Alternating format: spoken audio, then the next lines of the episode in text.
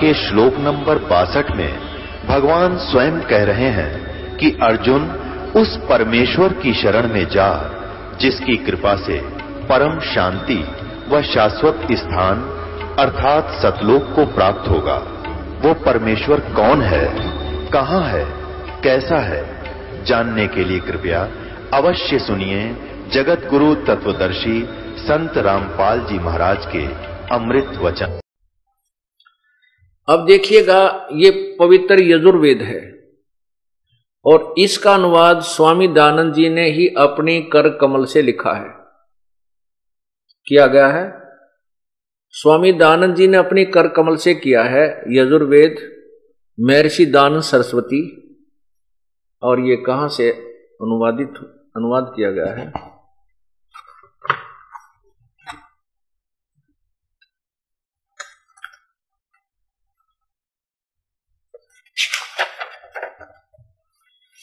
इसके प्रकाशक कौन है?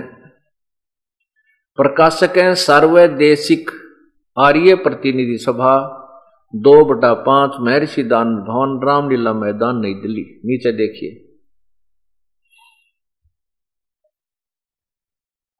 यहाँ से ये प्रकाशित है और मुद्रक हैं prince offset print printers.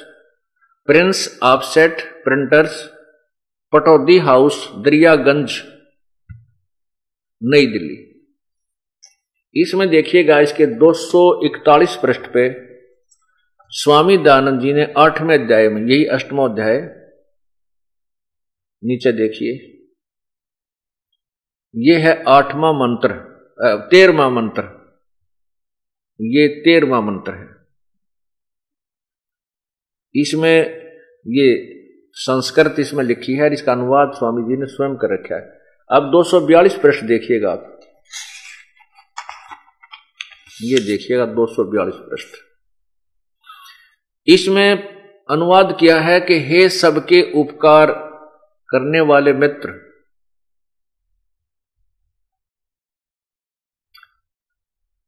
हे सबके उपकार करने वाले मित्र मित्र अर्थात भगवान, आप देव कर्तस्य दान देने वाले के एनस एनस शब्द ब्रैकेट में ये संस्कृत का है इसका एनस का अर्थ है अपराध, पाप, आप पाप के विनाश करने वाले हो। यानी भगवान आप दान करने वाले के पाप का नाश कर देते हो। मनुष्य कर्तस्य साधारण मनुष्यों के किए हुए अपराध के विनाश करने वाले हो। पिता के किए हुए एनस्य एनस्य का अर्थ देखो जो किया है एनस्य माने अपराध। एनस्य माने अपराध। यहाँ विरोध लिख दिया। एनस्य माने पिता के किए हुए अपराध। अपराध ही चले हम बोले, बाकी इन्होंने विरोध आचरण के। चलो आगे, अपराध के नाश करने वाले हो। अच्छे प्रकार हरने वाले हो आत्म कर्तस्य अपने किए हुए, एनस से माने पाप के, एनस से माने पाप। एनस का अर्थ इन्होंने चार प्रकार से लिख दिया। शब्द वही है। एन से माने पाप एन से माने अधर्म अधर्म माने भी पाप। यहाँ ऊपर देखिए, अपराध माने भी पाप। और यहाँ एन से विरोध आचरण तो इसको हम पाप भी कहेंगे तो एक ही बात है, पाप के हरने वाले। एन से एनस देखो, अधर्म के अधर्म, अर्थात घोर पाप के भी आप नाश करने हारे हो। होए होए। जानता हूँ मैं जो कुछ भी अधर्म आचरण किया करता हूँ व करूँ। अनजान मैं जो कुछ भी किया करता हूँ व करूँ। उस सब एनस्य यानी दुष्ट आचरण एनस्य माने हम पाप बोल लें तो अच्छा है, क्योंकि अपराध पाप इसका अर्थ होता है। दुष्ट पाप के नाश करने वाले आप हैं, दूर करने वाले, उस पाप के नष्ट करने वाले आप हैं। इन्होंने लिखा, दूर करने वाले आप। इसमें सात बार लिखा है, एनस माने अपराध के नाश करने वाले हो, नाश करने वाले हो, अपराध को माफ़ करने वाले हो, अक्षमा करने वाले हो। परमात्मा, अब क्या था? स्वामी जी ने सत्यार प्रकाश लिख दिया, सारे जीवन में कहीं ना कहीं से सुने सुनाए ज्ञान के आधार पर? ये समाज में पहुँच गया। बाद में इन्होंने यजुर्वेद का अनुवाद किया। 1940 सम्मत 1940 में स्वामी जी का देहांत हो गया था और उन्नीस सौ उनतालीस में उन्होंने एक वर्ष पहले इस यजुर्वेद का यजुर्वेद का अनुवाद समाप्त किया। ये देखिएगा। यही यजुर्वेद है।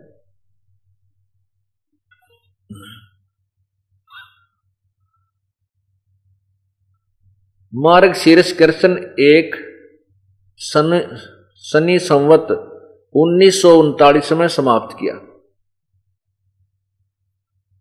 और 1946 में छपकर, संवत 1946 में छपकर समाप्त हुआ।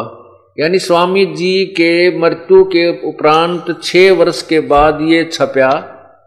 उससे पहले केवल सत्यार प्रकाश को ही दुनिया पढ़ती रही और ये वेदों का वो अनुवाद बाद में किया इन्होंने, कति एक वर्ष रह रहा था उस समय। वेदों, तब उनको ज्ञान हुआ होगा, इसके बाद वो अगर कोई फेर बदल कर जाते तो अच्छी बात थी। कोई बात नहीं, भूल में कुछ भी हो सकता था, लेकिन स्वामी जी नहीं रहे।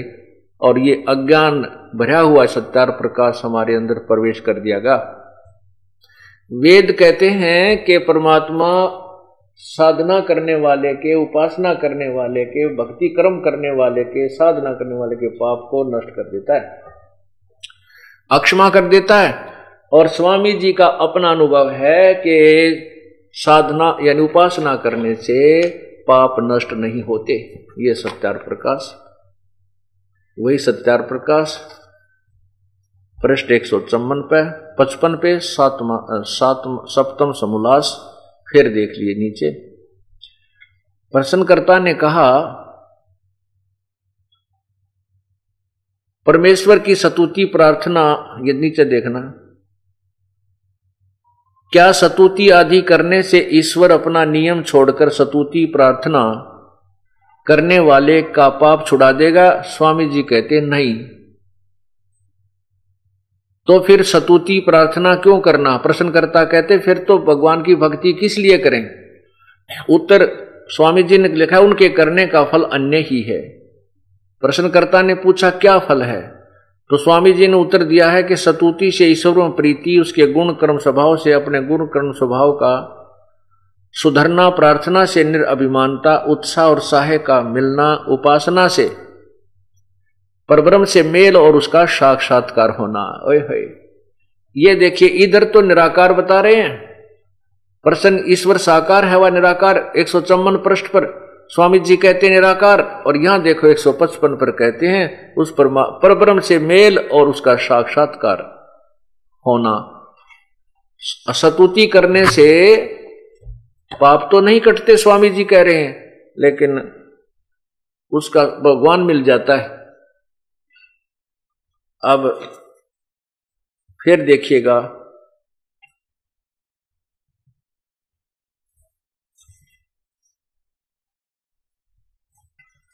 और अच्छी विस्तृत व्याख्या स्वामी जी ने लिखी है इसी सातवें समोल्लास के एक सौ पृष्ठ पे।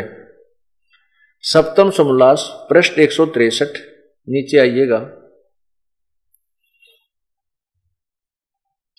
किसी ने प्रश्न किया, प्रश्न, ईश्वर अपने भक्तों के पाप अक्षमा करता है वह नहीं? उत्तर महर्षि जी का, नहीं। क्योंकि जो पाप अक्षमा करे तो उसका न्याय, नष्ट और सब मनुष्य महापापी हो जाएँ। क्योंकि उनको पाप करने में उत्साह और निर्भता, निर्भयता हो। जैसे कोई राजा अपराधियों के पाप की अक्षमा करे तो वे अधिक अधिक अपराध कर, अपराध, अपराधिक अपराध पाप करने लगे। और जो अपराध नहीं करता, वह भी अपराध करने से न डरे। इसलिए सब कर्मों का यथावत फल देना ईश्वर का काम है, अक्षमा करना नहीं। अब देखिए, ये तो सोच है एक महर्षि की अपना अनुभव और उधर से स्वामी जी कहते हैं कि वेद में जो लिखा है वो ज्ञान अंतिम है। वेद में जो लिखा वो सत्य है। इससे सिद्ध है कि वेद में तो लिखा है, परमात्मा साधक के घोर पाप को भी नाश कर देता है। इसलिए सत्यार प्रकाश में लिखी व्याख्या क्या है, ये आप समझ गए होंगे। मुझे कहने की आवश्यकता नहीं पड़ेगी।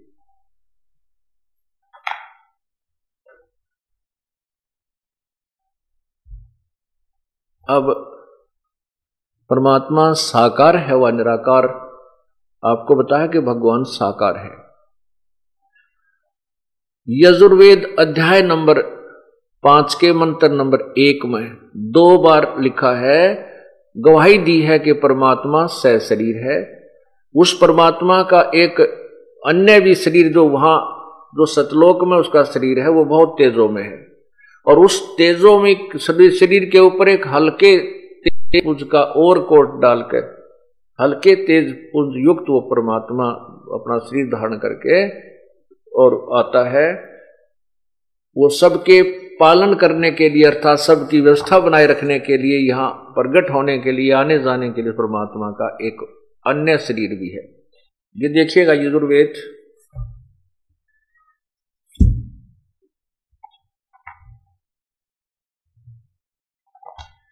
पाँचवें अध्याय का ये प्रथम मंत्र आपको दिखाते हैं।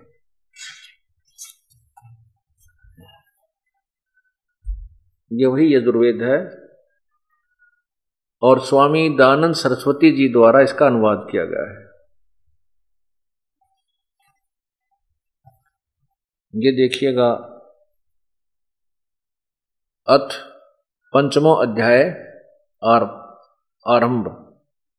इसका एक प्रथम मंत्र है।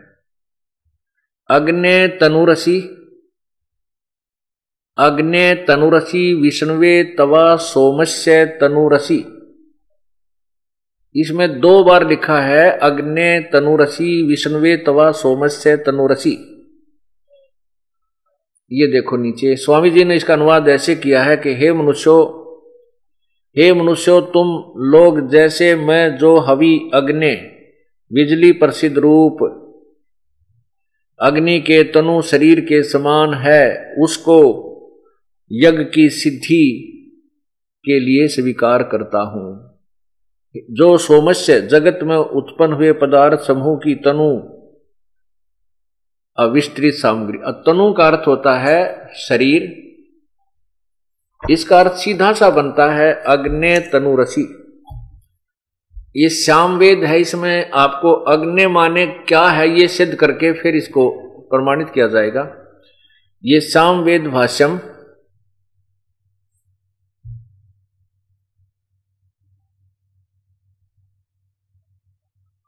और नीचे देखिएगा, भाष्यकार हैं स्वामी ब्रह्म मुनि प्रिव्रजाक व्राजक विद्या मार्त मार्तंड इसमें प्रथम श्याम वेद पूर्वर्चिक अग्नि प्रकांड, प्रथमोध्याय। इसमें देखिएगा अग्नि।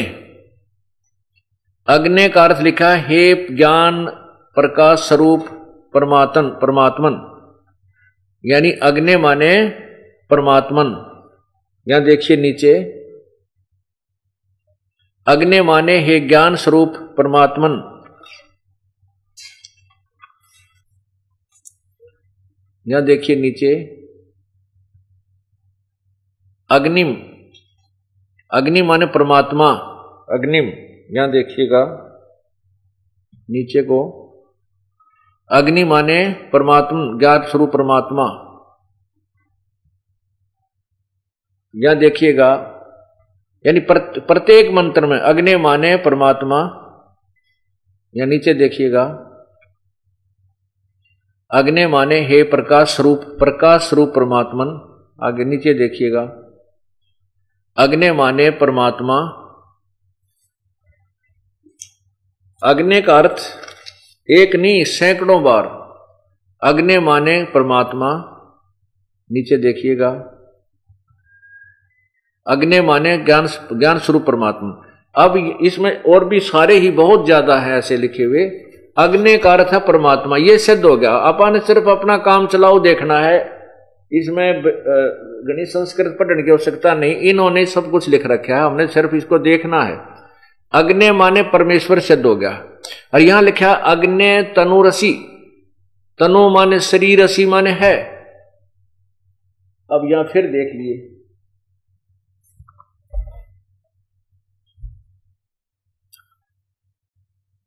ये यजुर्वेद इसके पाँचवें अध्याय का ये प्रथम मंत्र अब अनुवाद हम करते हैं। आप भी आप भी करोगे। अग्नि तनुरसी या देखिएगा। यहाँ हम अग्नि माने, स्वामी जी ने जो अनुवाद किया है, इस अग्नि माने परमेश्वर लिख दा। बस, यहाँ लिख दें कि हे परमेश्वर हे परमेश्वर, आगे देखो, तनु। और तनु माने शरीर। शरीर उन्होंने लिखा तनुकार शरीर लिख दिया, असी माने है। ये परमात्मा, अग्नि माने, हे प्रकाश, तेजो, में परमात्मा। आपका शरीर है। तनु माने शरीर, असी माने है, आपका शरीर है। फिर यहाँ लिखा तो तवे, विष्णुवे तवा तवा, विष्णुवे। और यहाँ लिखा तनु। असी माने है। सोमस्य। विष्णुवे तवा सोमस्य। इसका अर्थ बनता है कि तवा माने उस, सोमस्य माने अमर पुरुष, सोमस्य माने अमर पुरुष का तनु माने शरीर। विष्णुवे माने सबकी संभाल करने के लिए, पालन पोषण करने के लिए, और सब उस परमात्मा का एक और शरीर है। यानी उस उस शरीर से अन्य एक और शरीर धारण करके वो परमात्मा आता है, क्योंकि वो तेजो में शरीर को हम नहीं देख सकते, इन आँखों से। वो तो अंदर की जो आँखें हैं, आत्मा के अंदर जो दिव्य दृष्टि से बनती है, उससे ही देखा जा सकता है। तो वो परमात्मा उस शरीर में ज्यो का आ जाए तो उल्लू की तरह हमारी सबकी आँखें बंद हो जाएँ, कुछ नहीं देख सके। जैसे सूर्य के दिन के समय उल्लू को कुछ दिखाई नहीं देता। इसलिए परमात्मा अतिथि रूप में आता है, अतिथे।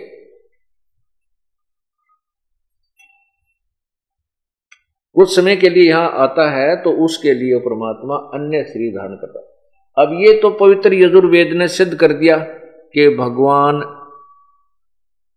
परमात्मा स शरीर है। अब आपको पवित्र बाइबल में दिखाता हूँ। अब देखिएगा पवित्र बाइबल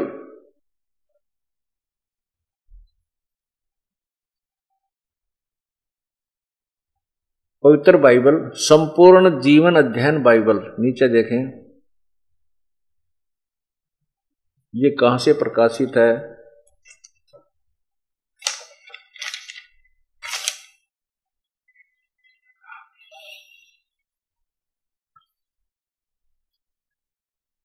Life publishers international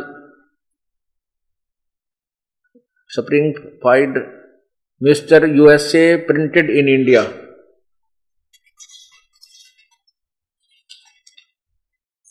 यहाँ देखिएगा, संपूर्ण जीवन अध्ययन बाइबल, पवित्र बाइबल, और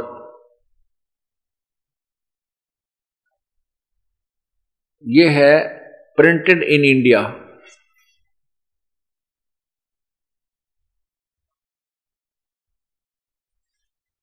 यहाँ देखना। अंग्रेज़ी प्रधान संपादक, इसके है डोनाल्ड सी. स्टाम्स। संयुक्त संपादक, जे. Vessel, Wesley Adams. संपादकीय समिति, ये स्टानली एम. होर्टन। अध्यक्ष, ये सारा कुछ आप पढ़ लो इसमें। इसके बाद हम आपको दिखाते हैं जो अपने काम की चीज़ है वह देखें। यहाँ देखिएगा ये सृष्टि उत्पत्ति जो स्टार्ट होती है ये उत्पत्ति आरंभ होती है।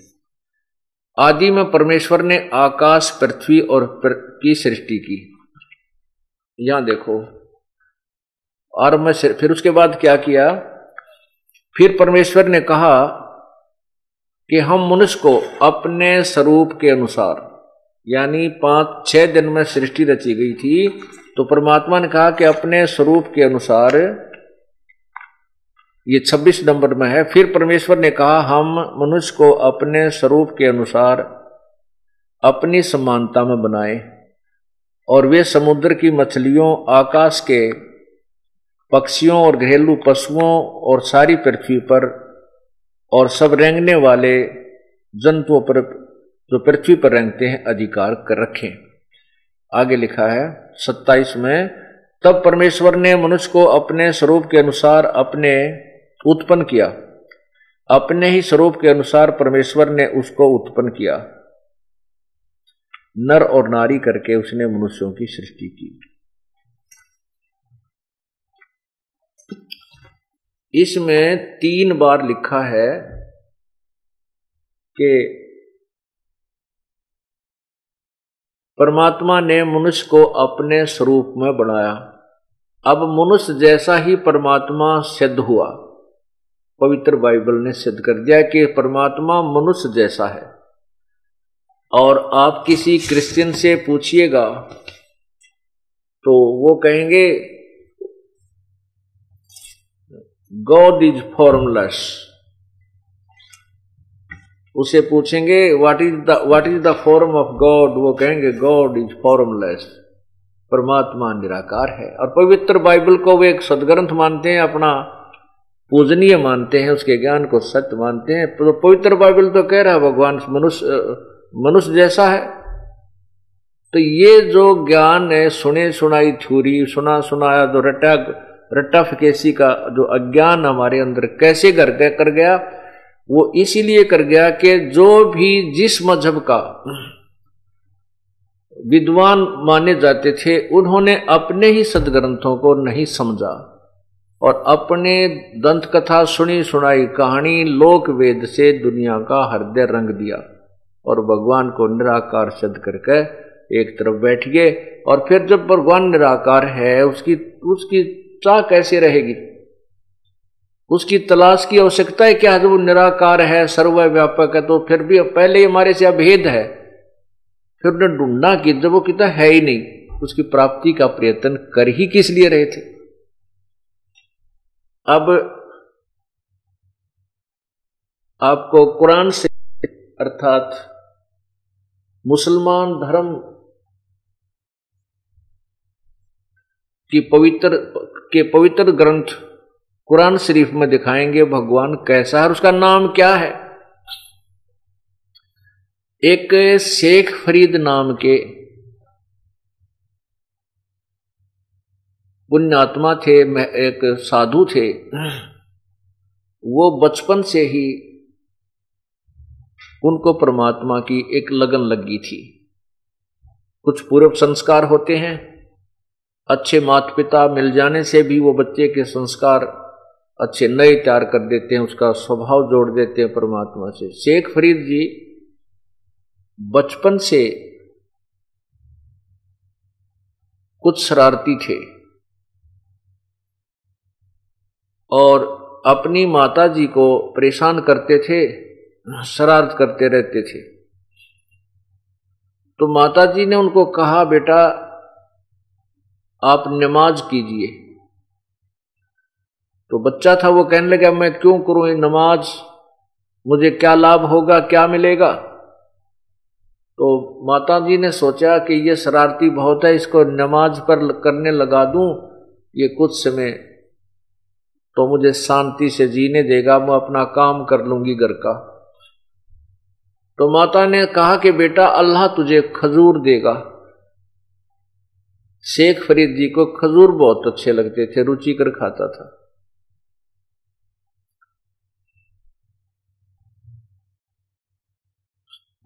माँ के मुख से ये वचन सुने तो शेख फरीद जी ने कहा कि, माँ, बता फिर कैसे नमाज़ करनी है? कितनी बार करनी है? माँ ने कहा, बेटा, पाँच बार करनी है।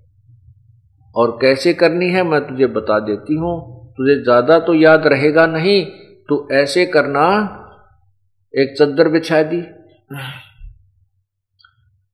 और उसके ऊपर कहा कि आँखें बंद करके मत्था टेक ऐसे। और ये कहते रहना, अल्लाह मुझे खजूर दे, अल्लाह मुझे खजूर दे, और जब तक मैं नहीं कहूँ, तू आँखें मत खोलना। ठीक है माता जी ने एक वस्त्र बिछा दिया साफ़, और शेख फरीद जी ने उस पर मत्था टेक कर और कहने लगे, आँखें बंद करके, अल्लाह मुझे खजूर दो, अल्लाह मुझे खजूर दो। तो माता ने क्या किया कि दो पत्तों के बीच में लपेट कर और खजूर रख दिया उसके, उस कपड़े का नीचे जिसके ऊपर वो नमाज़ कर रही थी। अब शेख, जब माता ने तो कहा नहीं कि उठ ले, उसने काफ़ी देर करा, अल्लाह खजूर दे, अल्लाह खजूर दे माँ नहीं बोली तो उठ कर चल पड़ा। और कहने लगा, माँ, आप तो झूठ बोलती हो। अल्लाह ने खजूर तो दिया ही नहीं। मैं नहीं करूँ आज के बाद जी नमाज़। बहका दिया मेरे को। माँ ने कहा, नहीं बेटा, अल्लाह बहकाता नहीं है। तेरा कपड़ा उठाकर देख जिस पे तू नमाज़ करता था। उसने जा करके वह कपड़ा उठाकर देखा तो खजूर दो पत्तों के बीच में खजूर रखा हुआ। खूब खाया, कूदता, फिरा। कुछ देर के बाद फिर कहने लगा माँ, वो कपड़ा बिछा मैं नमाज़ करूँगा। अब वो प्रतिदिन नमाज़ करने लगा माँ को थोड़ी शांति मिलने लगी और वो प्रतिदिन उसके कपड़े के नीचे खजूर रख दे और वो खावे। एक दिन माता का, माता जी को याद नहीं रहा खजूर रखना। और शेख फरीद अपनी नमाज़ करके जितना समय उसने निर्धारित कर दिया, इतनी देर करूँगा, अल्लाह खजूर दे खजूर दे। फिर उठकर वो खजूर उठाकर खाने लग जाता था। उसी प्रकार प्रतिदिन की तरह शेख फरीद जी ने कपड़ा उठाकर देखा तो वहाँ पर खजूर रखा था और वो खजूर खाता हुआ आ रहा है। अब माँ ने देखा कि शेख फरीद आज तो मैं खजूर रखना भूल गई और ये शेख फरीद, ये फरीद उठेगा और उठते ही ये फिर खजूर नहीं मिलेगा तो इसका विश्वास टूटेगा। तो माता बहुत धार्मिक थी पूर्व संस्कार की पुण्यात्मा थी, क्योंकि अच्छे माता पिता के घर पर अच्छे ही पुनवान बच्चों का जन्म होता है। तो उसने हृदय से पुकार की। उसको याद आया कि अब शेख फरीद उठने वाला है और मैं खजूर रखना भूल गई। ये भगवान, उस बच्चे का विश्वास टूट गया तो वो बहुत शरारती है, कभी नमाज़ नहीं करेगा। इतना माँ अंदर से पुकार, सोच ही रही थी और उठ के चली थी वो लेकर के खजूर रखने के लिए। उधर से वो क्या देखती है कि शेख फरीद खजूर खाता हुआ नमाज़ करके पूरी आ रहा है। अब माँ ने जब देखा कि खजूर खा रहा है, उसने पूछा, बेटा, ये खजूर कहाँ से लाया तू? शेख फरीद बोला माता जी अल्लाह प्रतिदिन ही तो देता है मुझे खजूर। उस कपड़े के नीचे से उठा कर लाया पुण्यात्माओं, परमात्मा के खेल अजब हैं। अजीब और गरीब होते हैं और हम उसमें यह सोचा कि ऐसा नहीं हो सकता, वैसा नहीं हो सकता तो हमारा सिद्धांत गलत है क्योंकि परमात्मा के विषय में। यह सोचना कि वो ऐसा नहीं कर सकता, वो ऐसा नहीं कर सकता, वो अधूरा भक्त है, वो विश्वासी नहीं है। वही शेख फरीद जी बड़ा होकर के घर त्याग गया, क्योंकि उसमें परमात्मा की कसक थी, प्रभु ने उसके लिए ऐसी अनहोनी लीला भी की। अब देखो आत्मा परमात्मा को ढूंढ रही है, जब से वो भगवान से बिछड़ी है। अब परमात्मा को पाने का, आत्मा को यह पता है कि परमात्मा मनुष्य जैसा है, और मनुष्य रूप में, साधु रूप में, संत रूप में, या किसी भी प्रचारक के रूप में आता है। इसलिए वो संत परमात्मा को संत को परमात्मा का स्रोत समझती है आत्मा। इसलिए संतों के पास जाते। तो ऐसी आत्मा भटकती हुई परमात्मा की चाह में इन नकली संतों के फंस जाती है। इसी प्रकार शेख फरीद जी एक तपस्वी संत के के का शिष्य बन गया।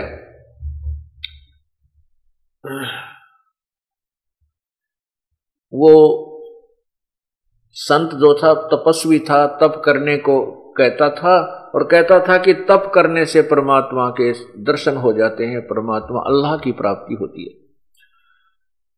तो उस उस ऋषि, संत जी ने अपना एक आश्रम बना रखा था, उसमें पाँच छह परमानेंट शिष्य रहते थे।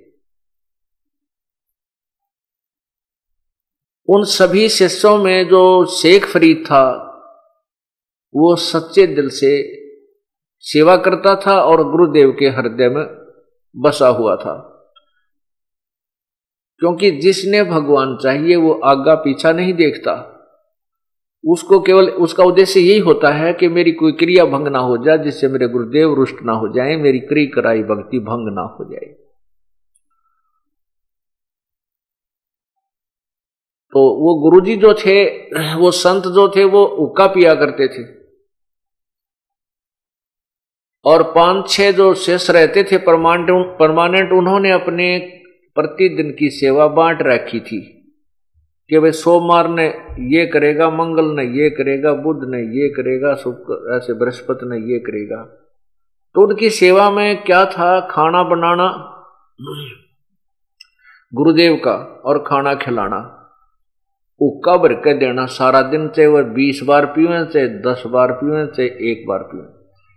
और वो गुरु जी का एक विशेष वो था कि रोटी खाते ही हुक्का ज़रूर पिया करता।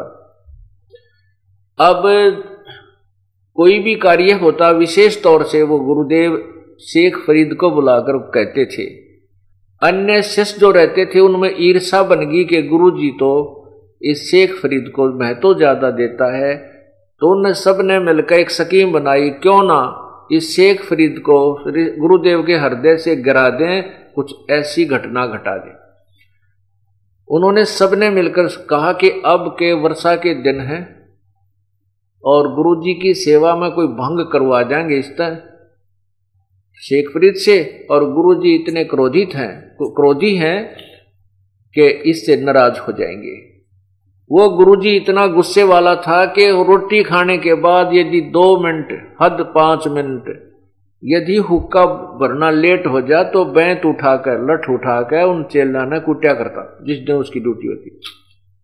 और फिर उससे कई दिन तक सेवा नहीं लेता था, इतना क्रोधित था, उससे रुष्ट हो जाता था। ये सकीम बनाई कि आज इसको जब ये खाना बनाकर गुरुदेव ने खिला ले, शेख फरीद शेख फरीद की ड्यूटी आ गई उस दिन उस दिन की। तो उन्होंने सकीम के अनुसार अपने षड्यंत्र के तहत शेख फरीद जब रोटी बनाकर, खाना बना करके गुरुदेव को खिलाने लगा तो पीछे से आग बुझा दी। वह जो हुक्के के लिए तैयार करते थे, वह अग्नि बुझा दी उन शिष्यों ने कि आज इसका लठ लगेंगे और कई दिन तक भगवान, ये गुरु जी इनसे नाराज़ हो जाएँगे, तुम्हारा काम बढ़िया सेट हो जाएगा। अब शेख फरीद को तो पहले पता था, प्रतिदिन की तरह अग्नि हुक्का भरने के लिए तैयार कर रखी थी। वो तो आराम से अपना गुरुदेव को खाना खिला के बर्तन रख के और हुक्का की चलम लेकर के चला। देखा तो वहाँ आग बुझी हुई है, उसके तो पैरों तले की ज़मीन खिसक गई। उस आश्रम से आधा पौना किलोमीटर की दूरी पर एक गाँव था छोटा सा, और बाहर की तरफ़ एक माई। ऐसे वो वर्षा का मौसम था, वो चूल्हा जलाने की चेष्टा कर रही थी शाम के समय। और वो आँख फूक, धूमा मार रही फूक लगा रही थी गिल्ला ईंधन ईंधन होने के कारण वो धुआँ धावा उस औरत, उस बहन की आँखों में, माई की आँखों में जाकर लग रहा था वो दुखी हो रही थी। आँखों से आँसू पानी निकलता है, जैसे धुआँ लगने से। शेख फरीद ने धुआँ उठता देखा कि सामने वाली झोपड़ी, उस गाँव, उस घर में आग, अग्नि जल रही है तो भाग के फुल स्पीड तक दौड़ के चलम हाथ में लेकर दौड़ लिया और जाते ही जल्दी से कहा, माई मुझे आग दे दे, माई मुझे आग दे दे। वह बोली, भाई नो बोली बाबा जी न्यू आग नहीं मिला है? आँख फड़वा रखी मैंने धूमे में जब यह आग बनी है, तू आँख फड़वा ले तो अपनी जब आग में मिला ना। अब उसको तो शेख फरीद ने तो ये सोचा, या माई शायद आँख फोड़ फोड़ने के बदले आग देगी, इतनी देर मत कर दे गुरु जी नाराज़ ना हो जा। कहने लगे, माई, ले अपना दे का चमटा आँख में और काट का आँख वहाँ धरती। ले माई, मना आग दे दे, तावड़ी सी, जल्दी दे दे। अब उस माई ने देखा, इसने तो सचमुच आँख काट के बाहर रख दी वह काँप गई सारी। कदे इनके गुरु जी नाराज़ हो जाए, तेरे को शराब दे दे। उसने चूल्हे मत सारी आग बार कर दी। आँख के ऊपर बाँध के एक पट्टी, अपना कपड़ा, फूटी हुई आँख के ऊपर शेख फरीद ने कपड़ा बाँध लिया से और बरके चलम और फिर दौड़ लगा दी। आँख में तक किण एक जो थोड़ा सा कोई कुणक भी गिर जाना कोई जरा सा भी कण मिट्टी का, वो भी रोवा दिया कर। इंसान को, और उसने, चल, आँख फोड़कर, न्यारी दर दी, और कोई महसूस नहीं किया कि मेरे गुरु जी नाराज़ ना हो जाए। अब वो दौड़ा आ रहा था। अब गुरुजी ने देखा का तो भाई कुछ लेट कर दिया। हुक्का वरना आवाज़ लगाई रहे, शेख फरीद। ओका ला बेटा अब शेख फरीद वहाँ नहीं था, दूसरी आवाज़ लगाई, तीसरी जब आवाज़ लगाई, रहे, कित मर गया? आज कहा मर गया? तू अभी तक हुक्का नहीं भर के लिया। जब तीसरी आवाज़ लगाई, गुरुजी ने खूब दहाड़ के तो दो निकट पहुँच गया, शेख फरीद कहने लगे, आ गया गुरुजी, आ गया गुरुजी। अरे क्या बात होगी? कि चला गया था गुरुजी? यहाँ मौसम खराब था, अग्नि बुझ गई गुरुजी, माफ़ कर दो। ये गाँव से जाके लानी पड़ी। अच्छा रख देता है। अब ओका रख दिया, जब गुरु जी ने देखा, उसकी तो आँख का पट्टी बंध रही थी। अरे, आँख का के लाग गया बेटा। वो कहने लगा गुरु जी सब आपकी दया, सब ठीक है। ठीक है गुरु जी सब ठीक है। न्यू कह के वो जाकर बर्तन दौड़ लग गया आँख मुँह फेर कर गुरु जी ने सोचा को लाग गई छोटी मोटी कंकर कुंकर अपना बाँध लिया होगा, इसने कपड़ कोई। ऐसे ही दवाई ला ली होगी। सुबह के उस माई ने तो रात ने नींद आई नहीं। ये तो बहुत बात बिगड़ेगी उसके गुरु जी को पता लगेगा, तेरे को शराब देगा। वो माई सुबेरे उस आँख ने रख के एक मटके के ढक्कन पे, और उसको लेकर के गुरु जी के पास गई। संत जी के ऊपर से सामने माफ़ी मांगने लगी, पर हाथ जोड़े, माफ़ी मांगे, माफ़ कर दो गुरु महात्मा जी, मेरे से गलती होगी। आपका सेवक गया था, मैं दुखी हो रही थी बहुत दुख, मुश्किल से आग आग तैयार की थी, इसने ऐसे ऐसे कहा। मैंने इसको कह दिया कि तू आँख फोड़वा ले, इसने सचमुच आँख फोड़ दी, महाराज जी, मेरी गलती नहीं है। इसने सचमुच आँख निकाल दी, मैं तो वैसे दुख में, गुस्से में वैसे कही थी। अब वो गुरुजी सोच रहा, संत सोच रहा है या माई कह क्या रही है? माई, तू मुझे पूरी विस्तृत व्याख्या बता, क्या कह रही है?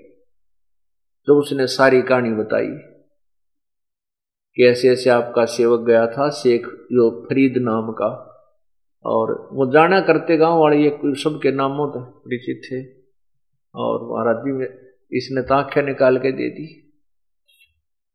तब गुरुजी ने आवाज़ लगा रहे शेख फरीद इधर बेटा। अब शेख फरीद गया तो कहा, बेटा, ये आँख के लग गया। कहने लगे गुरु जी आप तो अंतर्यामी है, मैं क्या बताऊँ? तो कहा, गुरुदेव ने कहा, खोल इस पट्टी ने। उसने पट्टी खोल दी तो आँख नो की नो पाई। आँख जो की तो मिली वो लेकिन थोड़ी सी छोटी थी। अब पुण्यात्माओं, अब शेख फरीद की क्या क्या, का क्या दोष है बेचारे का? ऐसा सिद्धि युक्त संत जो गुरु मिल जाए के जो आँख भी फूटी हुई, आँख को भी ठीक कर दी। तो शेख फरीद की को साधना में कोई संशय नहीं रहा कि जो साधना गुरु जी ने बताई है, या सही है, इसके अतिरिक्त कोई साधना नहीं है, और ऐसा सिद्धि युक्त हमारा गुरुदेव है, इस पृथ्वी पर नहीं है। पुण्यात्मा ये ज्ञान, ये तत्व ज्ञान से आपको निर्णय होगा कि हम कैसे उलझ गए इन संतों के चक्कर में इनको हम कैसे पूर्ण संत मान बैठे एक छोटे से चमत्कार के कारण। ये सब कालबली के खेल हैं इस ज्योति निरंजन का खेल है। ये एक, एक लीला ऐसी करवा देता है उस संत ने सारे जीवन में वो जो साधना भक्ति करी थी वो जादूगरी दिखा दी। शेख फरीद की एक आँख को फूटी हुई को ठीक कर दिया। और वहाँ आसपास के क्षेत्र में वो संत पूज्य हो गया और उन संतों के, उन गुरु, शिष्यों के लिए वो भगवान हो गया। अब उसके अतिरिक्त वो तो मानने नहीं किसी की बेशक उनको, जो कोई आके भगवान भी, अल्लाह भी आके नो कहे संत ठीक नहीं, इसका मार्ग ठीक नहीं, कति नहीं मानने, क्योंकि आँखें वो ऐसी सिद्धि देख रहे। एक सिद्धि से ही एक संत की आज तक महिमा गाई जाती है, कोई छोटा सा चमत्कार किसी गाँव में हो गया होगा, उसके गुणगान गाए जाते हैं। और वो कई पीढ़ी तक उसकी मंडी बनाकर आज पूजा जा रहा है। और यहाँ पर ये लाखों की संख्या में संगत आती है और प्रत्येक के घर में कितने कितने चमत्कार हो रहे हैं, गिनती को नहीं। देखो, आप सुबह बताया था कि प्रत्येक भगवान में कुछ शक्ति है। और जिस भी भगवान का जो साधना करता है, उसको छोटी मोटी हल्दी की गांठ वो ज़रूर दे देता है पंसारी बनाने के लिए। जो जाकी सरना बसे, ताको ताकी लाज। जल सोही मछली चढ़ जा, बह जाते गजराज। अब जो भी संत, जिस भी भगवान की साधना करता है, उससे उसको लाभ ज़रूर मिलता, उसके लेवल का, उसके सत्र का। अब जैसे किसी की मित्रता तहसीलदार से है, और तहसीलदार की जो दोस्ती है तो तहसीलदार के पास जब वो जाएगा उसका कोई छोटा मोटा रजिस्ट्री का काम होगा तो तहसीलदार अपनी कुर्सी पर बैठा कर सारा काम करवा देगा चाय प्या होगा लेकिन उस, उसकी मित्रता तहसीलदार से, फिर उसका काम डीसी ऑफ़िस में आवेगा तो वो कुछ नहीं करा पाएगा।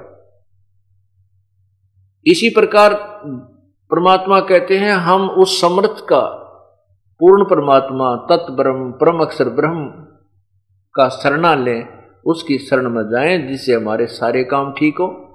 जैसे प्रधानमंत्री का कोई नुमाइंदा, कोई व्यक्ति हमने मिल जावा तो मुख्यमंत्री भी हमारे साथ और यहाँ के सब प्रशासन भी हमारे साथ और सारे काम अप आप हों।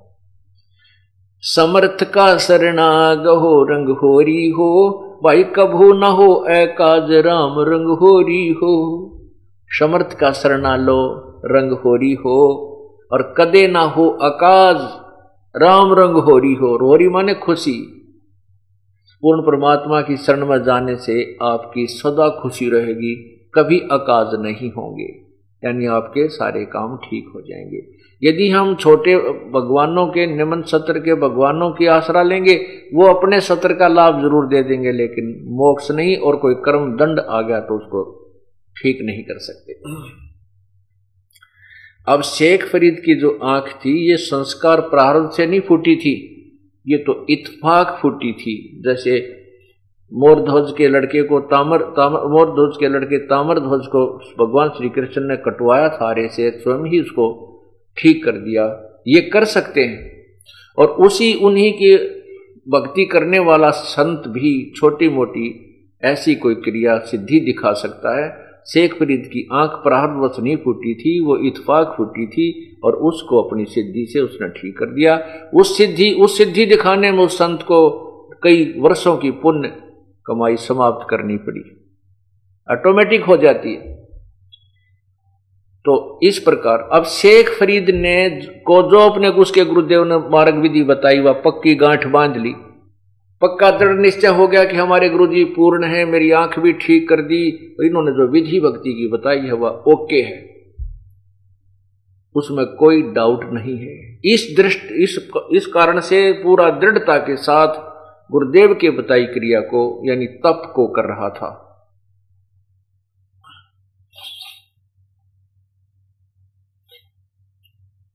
गुरुदेव का शरीर पूरा हो गया, अर्थात तो मृत्यु को प्राप्त हुए। उसके बाद शेख फरीद ने वो आश्रम छोड़ दिया, क्योंकि उसका उद्देश्य परमात्मा पाना था। गुरुदेव ने बता रखा कि तप से परमात्मा पर प्राप्ति होगी, अल्लाह के दीदार होगा, अल्लाह का दीदार दीदार माने दर्शन, साक्षात्कार, जैसे अभी आपने सत्यार प्रकाश में पढ़ा था, भगवान निराकार है और उपासना से पाप तो कटते नहीं है और परमात्मा का साक्षात्कार भगवान मिल जाता है। निराकार भी और साक्षात्कार भी है दोनों बात बताओ भाई कैसे हो सकती है? यही थोड़ी एक की नहीं, जिसको तत्व ज्ञान नहीं, और आज तक जितनों ने, जिसने भी ज्ञान दिया, बताया, वो सबने यही सब संतों ऋषियों ने, मजहबों ने, परमात्मा को निराकार ही बताया है। तो शेख फरीद ने सोचा, भाई गुरुदेव ने बहुत कहा है कि तप से भगवान मिलेगा, क्यों ना इस तप करके शरीर ने खत्म कर दूँ, क्या बनेगा इस मिट्टी का, यदि परमात्मा नहीं मिला था तब खड़ा होकर किया बैठ कर किया, धोने लगा कर किया, ऊपर ने पैर करके, नीचे ने सिर, पद्मासन शिरासन करके किया। आखिर में सोचा, एक कुएँ में, एक कुएँ के अंदर, एक कुआ था, उसके ऊपर वृक्ष था, वृक्ष की टहनी उसके, कुएँ के ऊपर के गई हुई थी, वो छाई हुई थी तो उस ऊपर वाली टहनी में एक रस्सा बाँध के अपने दोनों पैरों के अपने रस्सा बाँध के शेख फरीद ने, और वो क्या करता था कि कुएँ में उल्टा लटक जाता था। बारह वर्ष तक कुएँ में उल्टा लटक कर शेख फरीदी ने परमात्मा के दर्शन करने के लिए साधना की, गुरुदेव के बताए अनुसार। गुरुदेव ने तप करना बताया था तो उसने तप और कठिन करने की चेष्टा की, किसी प्रकार अल्लाह के दर्शन हो जाए। अब बारह वर्ष के दौरान अन्न भी बहुत कम आहार किया। क्यों किया कि कम खाना खाऊँगा तो कम बाथरूम जाऊँगा और कम ही पानी जो है ना, फ्रेश होने जाना पड़ेगा, इसलिए ज़्यादा से ज़्यादा समय मेरा तप में जावे। इसलिए सवाम कहते हैं, बारह वर्ष में और शेख फरीद ने पचास शेर सवामन अन्न, यानी पचास किलो गेहूँ खाए, अन्न खाया। बारह वर्ष में पचास किलो अन्न। अब हिसाब लगाओ, एक दिन में कितनी एवरेज पड़ी? मेरे ख्याल में तो दस ग्राम की भी ना पड़े। पचास ग्राम भी नहीं पड़े पूरे दिन में। बारह वर्ष के दिन लगा हिसाब करके देखें तो। तो कहने का भाव यह है कि वो शरीर इतना जीर्ण शीर्ण हो गया कि सारा शरीर की हार्डी पंसली नारी दिखे। अब वो शेख फरीद जी एक बार बाहर आ जाते थे, कुछ देर बाहर लेटते थे, फिर कुएँ में जाकर उल्टे लटक जाते थे। अंत में उनकी ऐसी सचिथि होगी कि जैसे कोई मुर्दा पड़ा हो। मुर्दे बाहर लेटे हुए को मुर्दा जान करके कौवे आगे उसकी आँख निकालने के लिए। उन्होंने देखा कि इस मुर्दे में और तो मांस की तरह है नहीं, क्योंकि हड्डी पसली, खाल चिपकी हुई है। आँखें निकालने के लिए कौवे माथे पर आकर बैठ गए। तब शेख फरीद ने कहा, भाई कव्यो, मेरी एक अर्ज़ है तुम्हारे से। मेरे शरीर में कहीं मांस तुम्हें नज़र आए, इसको खा लो भाई।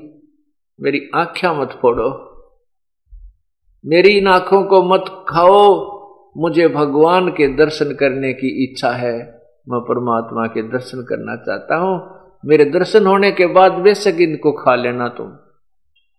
अब शेख फरीद ने सोचा कि यहाँ तो ये कव्य भाई तेरी आँख निकाल लेंगे, अब तू ऐसे कर इस कुएँ में लटक जा, नीचे नहीं आ पाओगे रोता हुआ कि अब तो शरीर का भी अंत होने जा रहा है और अल्लाह के दीदार, अल्लाह का दीदार हुआ नहीं, दर्शन नहीं हुए। हे भगवान, यह क्या बना इस माटी का? मुद नीच में कोई त्रुटि रही होगी प्रभु। गुरुदेव ने तो मार्ग सही बताया। अब परमात्मा तो कहते हैं तप से राज राज मदमानम जन्म तीसरे शुक्र शवानम। तप से राज होता है, राज से फिर राजा का विमान इतना हो जाता है कि वो इतने पाप इकट्ठे कर ले जाता है, तीसरे जन्म में कुत्ता, गधा, सुअर की जूनी को प्राप्त होता है। अब परमात्मा ने, क्योंकि हम उस परमात्मा कबीर जी की आत्मा है अल्लाह अकबर की आत्मा है, अल्लाह कबीर की आत्मा है। उसी को दया आती है, रहम आता है। उसने, उस परमात्मा की ये भी चिंता रहती है कि कहीं इन आत्माओं का भगवान से विश्वास ना उठ जाए और जिस समय भक्ति समय आएगा, भक्ति काल आएगा, कहीं वहाँ उस समय तक भगवान का नाम और निशान समाप्त ये काल ना करवा दे। इसलिए वो परमात्मा स्वयं अपनी कृपा भी बख्श करके उन पुण्य आत्माओं को बाहर जाते हैं, आते हैं, फिर चले जाते हैं। पूर्ण परमात्मा यानी अल्लाह अकबर, वो भगवान कबीर सतलोक से चलकर आए और कुएँ के ऊपर प्रकट हो गए एक मनुष्य शरीर में। अब शेख शेख फरीद कुएँ में उल्टा लटका हुआ था।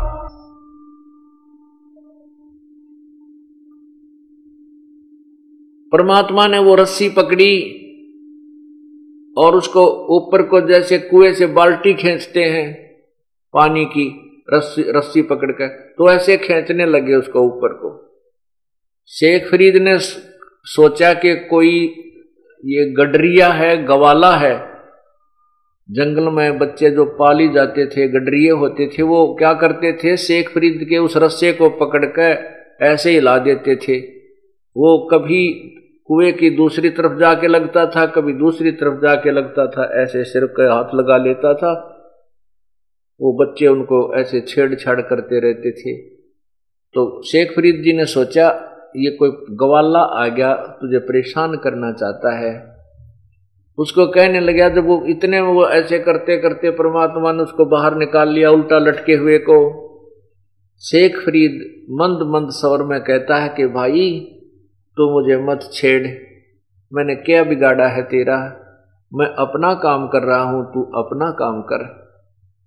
परमात्मा ने कहा, आप क्या काम कर रहे हो महात्मा जी? कहने लगे, भाई, मैं अल्लाह का, अल्लाह के दर्शन के लिए, परमात्मा प्राप्ति के लिए प्रयत्न कर रहा हूँ। परमात्मा ने कहा, कबीर परमेश्वर ने कहा कि, भाई, मैं वो अल्लाह अकबर हूँ, मैं परमात्मा हूँ। शेख फरीद कहने लगा, भाई, मज़ाक ना करे। अल्लाह तो निराकार है। अल्लाह तेरे जैसा थोड़ा ही है।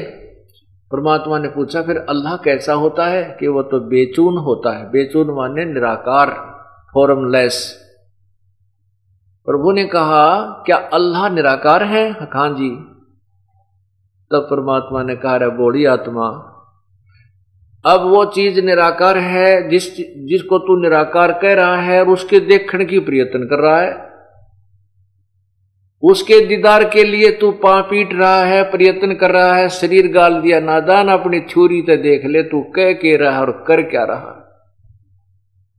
एक तरफ़ तो भगवान को कहते, निराकार है, वो दिखाई थोड़ा ही देता है, और फिर कहता, मैं उसके दर्शन के लिए प्रयत्न कर रहा हूँ। तो परमात्मा कहते, एक ना भूला, दो ना भूली भूली सब संसारी सबका भूल लगी हुई है ये? अब देखो, शेख फरीद जी की एकदम वो सारे जो अंदर के गलत ज्ञान से, जो माइंड के सक्रिय गलत गलत फटोरे थे वह सारी त्रुटि दूर होगी। एक सेकंड के अंदर समझ में आ गया रहा सचमुच, एक तरफ़ तो मैं उसको निराकार कह रहा हूँ और फिर उसके दीदार के लिए यहाँ देखो, शरीर को खत्म करने जा रहा हूँ। उस व्यक्ति, उस शेख फरीद ने सोचा, ये भगवान तो नहीं है। नहीं हो सकता क्यों? लेकिन भगवान का बाखबर ज़रूर है। ये परमात्मा के बारे में जानने वाला तत्वदर्शी अवश्य है। न्यू के न्यू उल्टा लटके लटके पैर पकड़ दिए परमेश्वर के। कहने लगे हे महात्मा मुझे परमात्मा अल्लाह के पाने की विधि बता दे। तब भगवान ने कहा कि ठीक है, भाई, ऐसे अन्न ना खाने से शरीर को सुखा देने से भगवान नहीं मिलता। आप कुछ आहार कीजिए, ज़्यादा भी मत खाओ, इतना मत खाओ कि अंगड़ाई टूटने जो माइया और भक्ति भी ना होए। और इतना भी मत खाओ कि ये तुम्हारे शरीर कंडम हो जा, खत्म हो जा, मुड़ जा, ये कमल भी सीधे ना रहे। इन, ये कमर न्यो होगी तेरी जो क्या पड़ा, सारा काम बिगड़ गया। तो इस शरीर ते, तेरी के सतुरता है सतुरता है भाई? इसको अपना अच्छी तरह कपड़े तो तन ढक कर रख और अल्प आहार कर, थोड़ा खाना खा ले, ज़्यादा मत खा, पर खा जब से। व्रत रखने से बात नहीं बनेगी।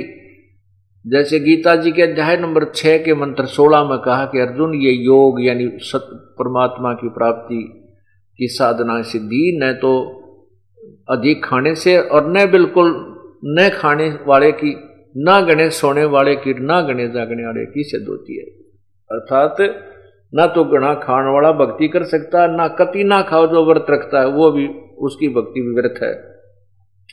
और जो लोग दिखावा सारी रात जाग गए वो भी ढोंग कर रहा है, ना गणे जागन वाले की, और ना तड़ सुबह, साँझ पड़कर सोए तड़के आठ बजे उठे उसकी भी भक्ति नहीं सिद्ध हो सकती। यानी हिसाब का खाना खावे, अपनी नींद भी ले और भक्ति भी करे, तब ये भक्ति सफल होती है। आहार करे, बिल्कुल खाना नहीं छोड़े। तो शेख फरीद जी ने उस परमेश्वर का संग किया, उनको गुरु धारण किया और नाम जपया, तब यथार्थ भक्ति करके अपने मोक्ष का की साधना बनाई। तो का साधना कबीर परमेश्वर ने कहा कि शेख फरीद जी आपने परमात्मा को, अल्लाह को किस आधार पर निराकार माना? वो कहने के जी, हमारे कुरान शरीफ के अंदर भगवान को निराकार लिखा है। तब परमात्मा ने कहा कि, कुरान शरीफ, सूरत फुरकानी 25 आयत नंबर बावन से अठावन तक उनसठ तक पढ़कर देखिए उसमें क्या लिखा है। आइए पवित्र कुरान शरीफ को पढ़ें।